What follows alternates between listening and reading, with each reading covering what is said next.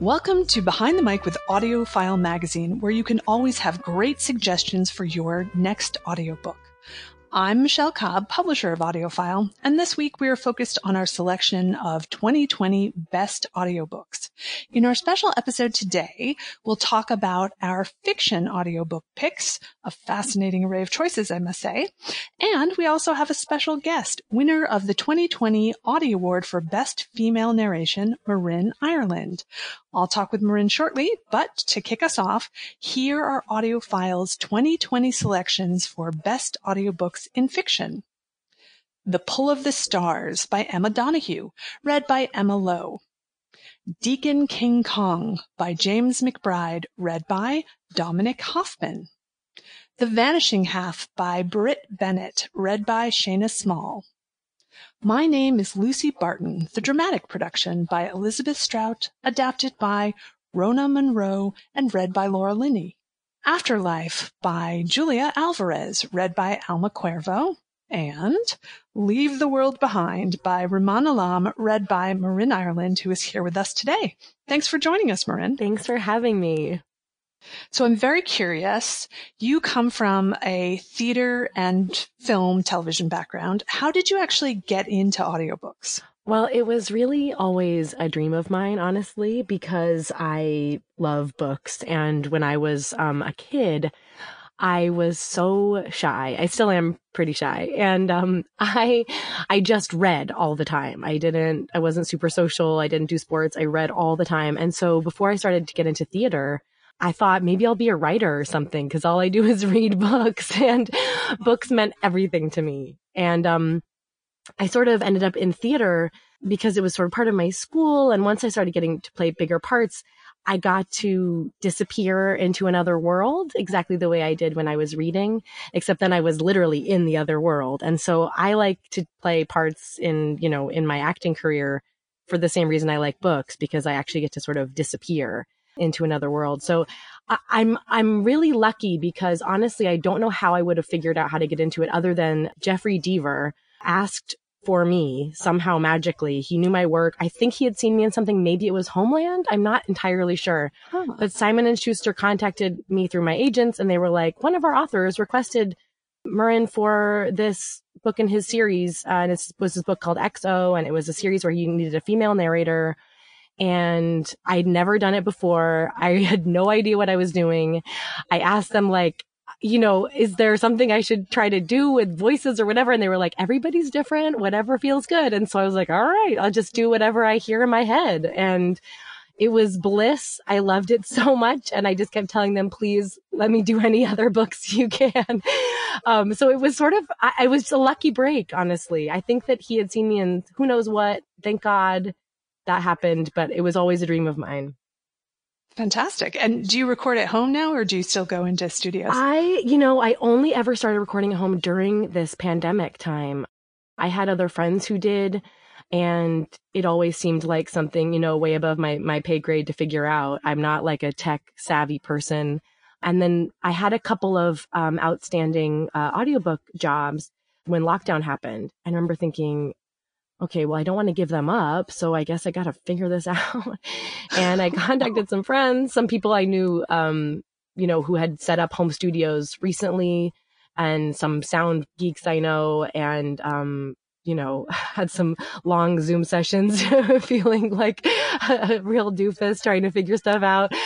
But so I've been recording at home, although the, you know, some studios have opened up sort of safely, which is also yes. hilarious where sometimes I go into a studio and the people there are only in my earphones. So I sort of feel like I'm recording with some ghosts. Uh, I like it best when there's some people there with me because I, I really need the sort of, I need to be able to just give over to the book and not think about, you know, pressing the right buttons at the right time.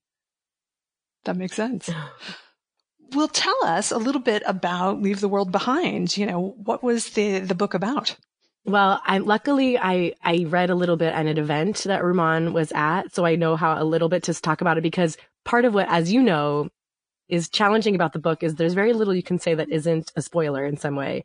So all very I can true. really say is a couple goes to a vacation home and things go south.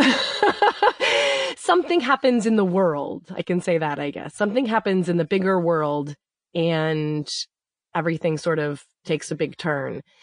It's it's not what I would necessarily think of as like an apocalyptic book in that way without again trying to give things away. I will say that there is a lot about it that that remains a mystery.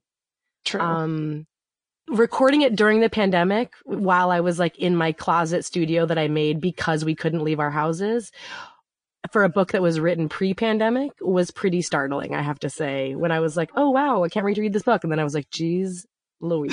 well, I will say, you know, without giving too much away, there there is a family on vacation, mm-hmm. and uh, they've rented a house, like kind of the Airbnb type thing, and the owners of the house actually come mm-hmm.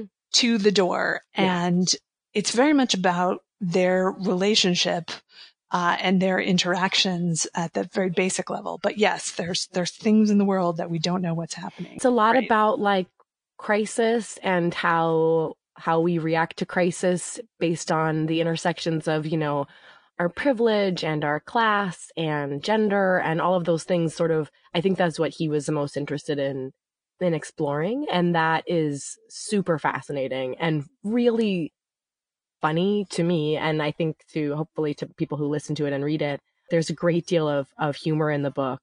There's a section that I read for the fiction event that's just a, a long list of everything that the wife who's renting the vacation home, everything she buys at the grocery store on this one yeah. trip. And it is like spectacular. it's one of my favorite things I've ever read. It's like funny and accurate, and you have an exact picture of who these people are and the world that they're they've created for themselves in their little bubble. And it's it's just a, it's kind of his his attention to detail is beautiful.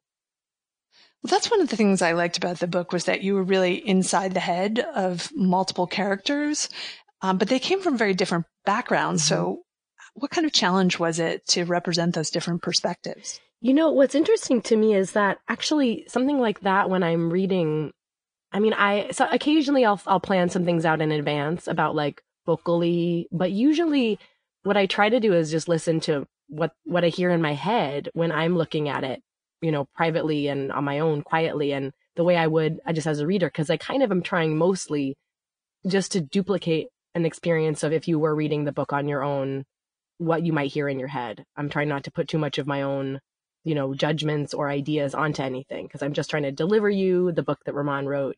So when they're characters that come from such different backgrounds, that's somewhat easier in my mind to sort of immediately enter into a different, a different, um, headspace. What's harder for me is when it's like six people who are all cops in Appalachia, you know, and you're like, uh, how do I make sure they're all unique enough that they don't get confusing to listen to? But this was actually something where I immediately saw them really clearly. And so I could hear them very clearly. And that was really exciting. It's, it's definitely like for me, it's sort of like with my, the rest of my sort of acting work. It, I, I just rely on my intuition because I feel like that's the way it'll stay consistent is whatever my, the first image that came into my head of, of a person or the first sound I hear when, when I read it, when they're, when they start speaking is is sort of what I stick with. But when their lanes are so distinct, I um it's easier for me to be consistent with them. And this was a joy in that way because I could just sort of like hop over into the other lane. That makes a lot of sense. I think we should actually hear a little clip. Mm. The family trooped outside, loaded their things, and buckled their bodies.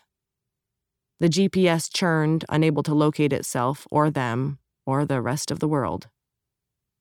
Without much thinking about it, Clay found the road to the highway and the satellite recovered its hold on them, and they drove under its protective gaze. The highway turned into a bridge that seemed to lead to nothing, that led to the end of America itself.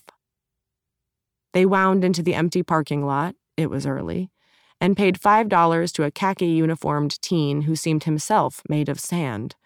Golden curls, freckles, browned skin, teeth like little shells. There was a tunnel from the lot to the shore that carried them past a park, flagpoles towering as redwoods, flags of many nations cracking in the ocean air. What's this? Archie, derisive even when he didn't mean to be. As you mentioned, this this can be a challenge with this book not to give too much away, but it all sounds very normal at this point. Well, thank you so much for joining us oh, today. Oh my Marin. goodness. Thank you for having me. I loved to this book. I actually feel like it helped me through uh, this bizarro time that we're all living in. And that's the sort of kindest word for it, I suppose. But I hope that in some ways it, it adds a different layer of language and perspective on, on the world that we find ourselves in now. I'm, I'm so grateful to be asked to be part of this today and to read this book. Well, congratulations on having it celebrated as one of our 2020 best fiction audiobooks. Thank you. And we've been talking about Leave the World Behind by Rumaan Alam with the very talented Marin Ireland in this special Best of the Year edition of Behind the Mic with AudioFile magazine. Support for our podcast comes from Oasis Audio, publisher Frankenstein, a breathtaking full cast original audiobook performance of the stage adaptation by A.S. Peterson. If you've enjoyed today's podcast, stay tuned here all week for more chats with narrators about our best of the year list and check out our social media as we often post conversations and videos with audiobook narrators. The full list of our best audiobooks can be found at audiofilemagazine.com. I'm Michelle Cobb. Thanks for listening.